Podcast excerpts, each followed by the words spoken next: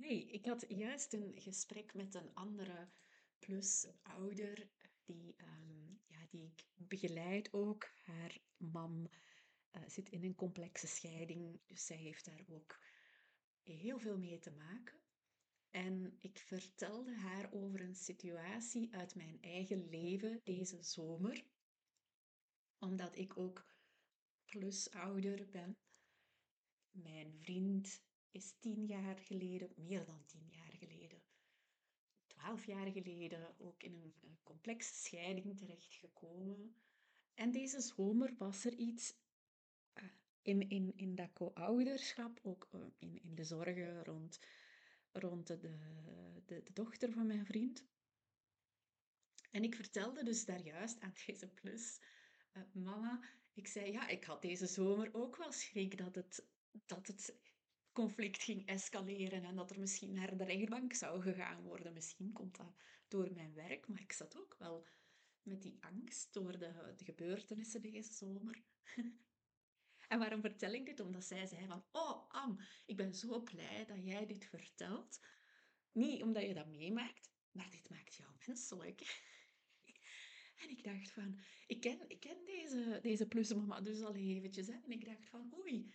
Ja, dus in mijn werk natuurlijk, hè, um, ja, ben ik ook menselijk. Maar mijn werk is toch net iets anders ook dan privé. En hoe dat je in jouw privé ja, ook wel merkt van... Ja, het is niet gemakkelijk. Het is niet gemakkelijk, zo'n ongewone situaties. En uh, ja, niemand is er immuun voor. Ja, dus ik ben ook, ik ben ook maar een mens.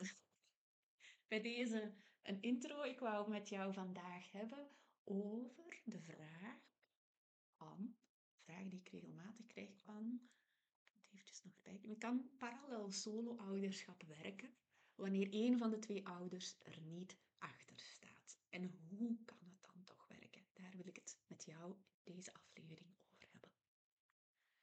Welkom bij de Straffe Ouders na de Scheiding podcast. Ik ben Anne Brems en ik help ouders in een complexe scheiding om tools en handvatten te creëren. Dus niet zeg ik moet, ik zeg niet tegen ouders je moet het zo doen. Zij creëren tools en handvatten waar zij mee aan de slag kunnen gaan, zodat zij manieren vinden om met die ongewone situaties om te gaan. Manieren die, uh, ja, die leefbaarder zijn. Dus die gemoedsrust geven, die welzijn brengen. En dat ze merken van, oh ja, dit is toch wel veel beter dan vroeger. Vroeger was ik er echt niet goed van. Ik uh, haalde telkens mij van de kaart en met mijn kinderen en de emoties kwamen telkens hoog. Waar je nu merkt, oké, ik heb tools, ik heb handvatten om met de ongewone situaties om te gaan. Dat is mijn job. En ik doe dat heel graag. En in deze podcast wil ik jou meenemen een stukje in hoe dat wij dat doen. Je proeft, je proeft wat van mijn werk dat ik doe met ouders. En het kan jou ook op een nieuwe gedachte brengen. Dat jij zegt van, oh ja, dat wil ik wel eens gaan uitproberen.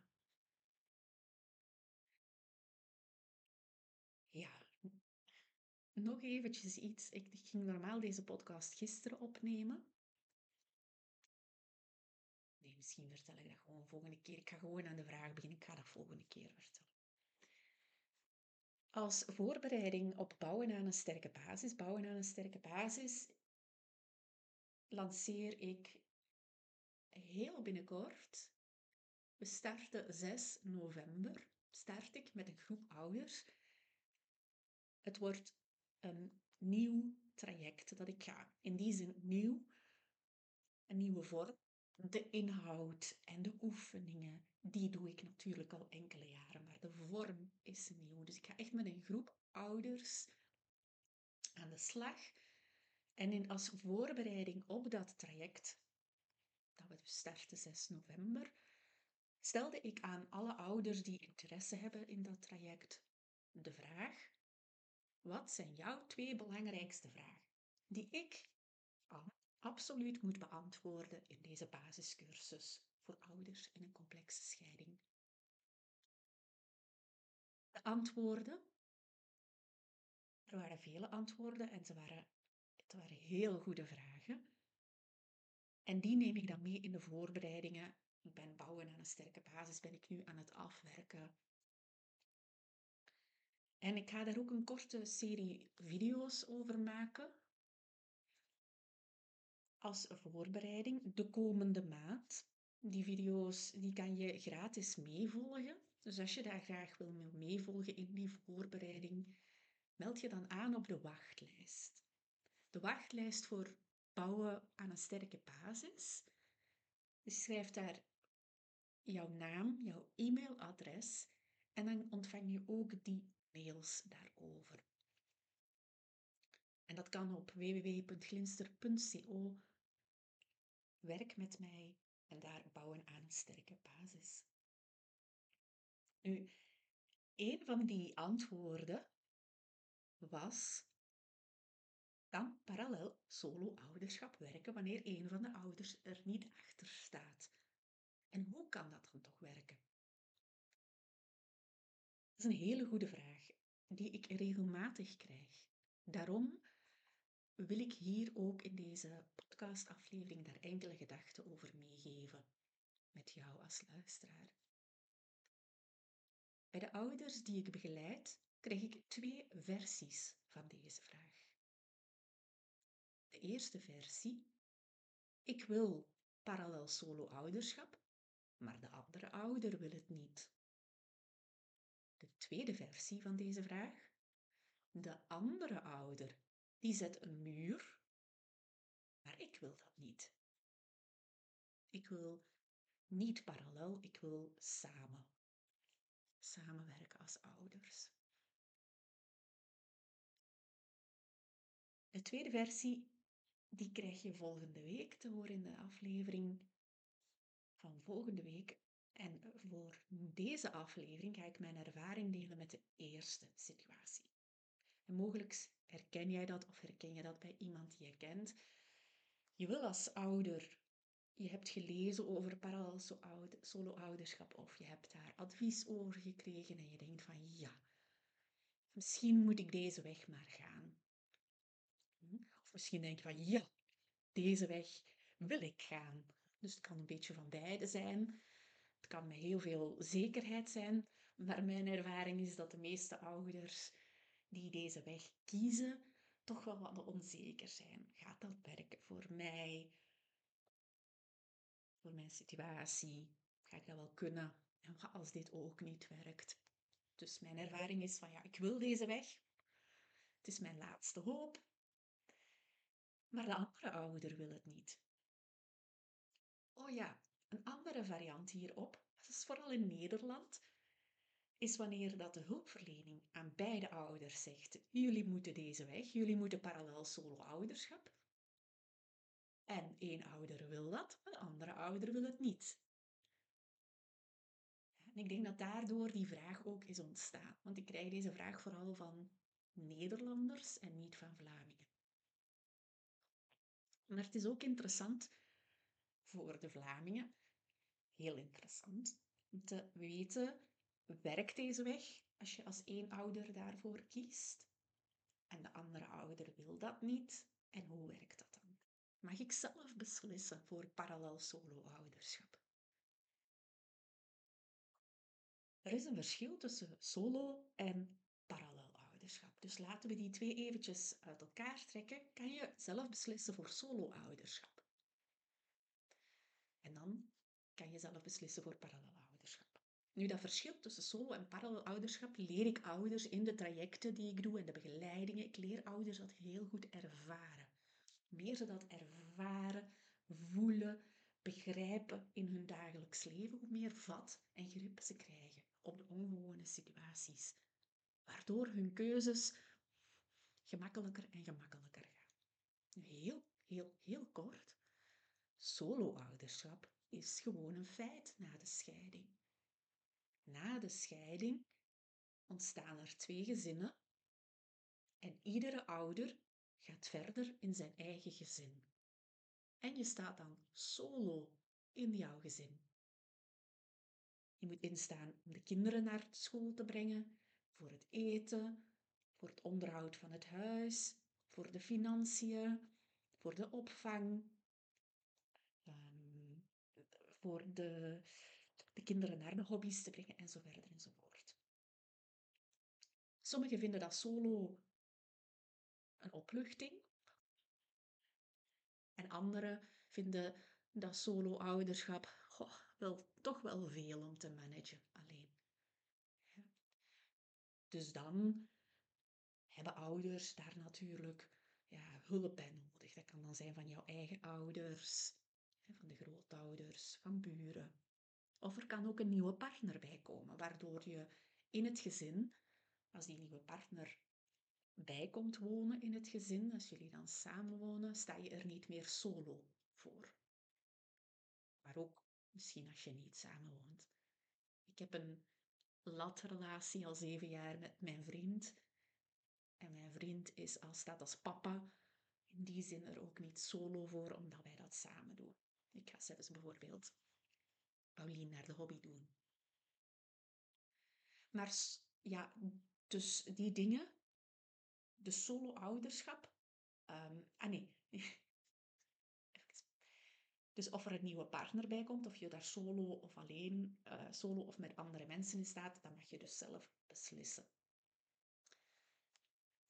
Oké, dus dat is een feit. Dan rest er dus de vraag, de tweede vraag, mag ik dan zelf beslissen voor parallel ouderschap? Nu, het antwoord is veel ingewikkelder dan ik hier in één aflevering kan weergeven. Dus dat is wat ik doe met de ouders in begeleiding. Maar wat ik voor nu wil meegeven met jou is, ja, jij mag dat zelf beslissen. Er zijn heel wat misverstanden over parallel ouderschap. Misschien zijn er zelfs meer misverstanden dan wat het werkelijk is. En vooral in Nederland zie ik hoe, er, hoe parallel ouderschap dan wordt ingezet als een methode, zoals ik daar juist zei. Beide ouders moeten dat volgen, anders werkt het niet. Nu, dit gaat voorbij aan de basis die onder het parallelouderschap ligt. Waarom kies je voor parallelouderschap? Omdat het conflict in het co-ouderschap nare effecten heeft voor de kinderen. Daarom kies je voor parallelouderschap. En of de ander daar dat nu doet of niet, je kan dat doen. Ik kom al direct bij de volgende vraag. Hoe kan dat dan werken als maar één ouder dat doet? Zie maar, daar zo ontstaan er al die misverstanden door dat, dat opgelegd dat wordt dat beide ouders dat moeten doen. Dat gaat helemaal voorbij aan die basis en daarom Vroeger, drie jaar geleden, heb ik de doelcursus Parallel Ouderschap gemaakt. En die heeft heel wat ouders geholpen de voorbije jaren. Maar die ga ik archiveren. Die blijft nog beschikbaar voor voor, voor de ouders. Maar ik ga een nieuw traject doen. Die basis, die ontbreekt. Dus daarom dat ik bouwen aan een sterke basis aan het maken ben. Hoe kan dat dan werken? Ik spreek niet alleen van ervaring van andere hulpverleners. Onderzoek begint het stilaan te bevestigen. En mijn ervaring bevestigt het dat het voldoende is voor het welzijn van kinderen wanneer één ouder deze weg goed met een goede basis neemt. Hoe? Omdat de stem, de vele belangen van kinderen, de kinderen gaan die meer gaan uitdrukken. Niet alleen in relatie met jou, maar ook in relatie met de andere ouder. Dus daar ontstaat dan iets. Zo zei een kind een tijd geleden in een gezinsgesprek: Anne, maar wat als mijn papa wel de welzijnsweg neemt, maar mijn mama niet? Dus ik vroeg aan haar: Voel je verschil nu? Voel je verschil nu met een tijd geleden toen je beide ouders in het conflict zaten? En daarop antwoordde dit meisje ja het is nu wel beter dan vroeger. De effecten zijn veel groter hè, dan, dan, dan ik hier kan weergeven en, en, en heel verscheiden. Kinderen, het heeft een heel aangenaam effect op kinderen wanneer één ouder deze weg eh, neemt.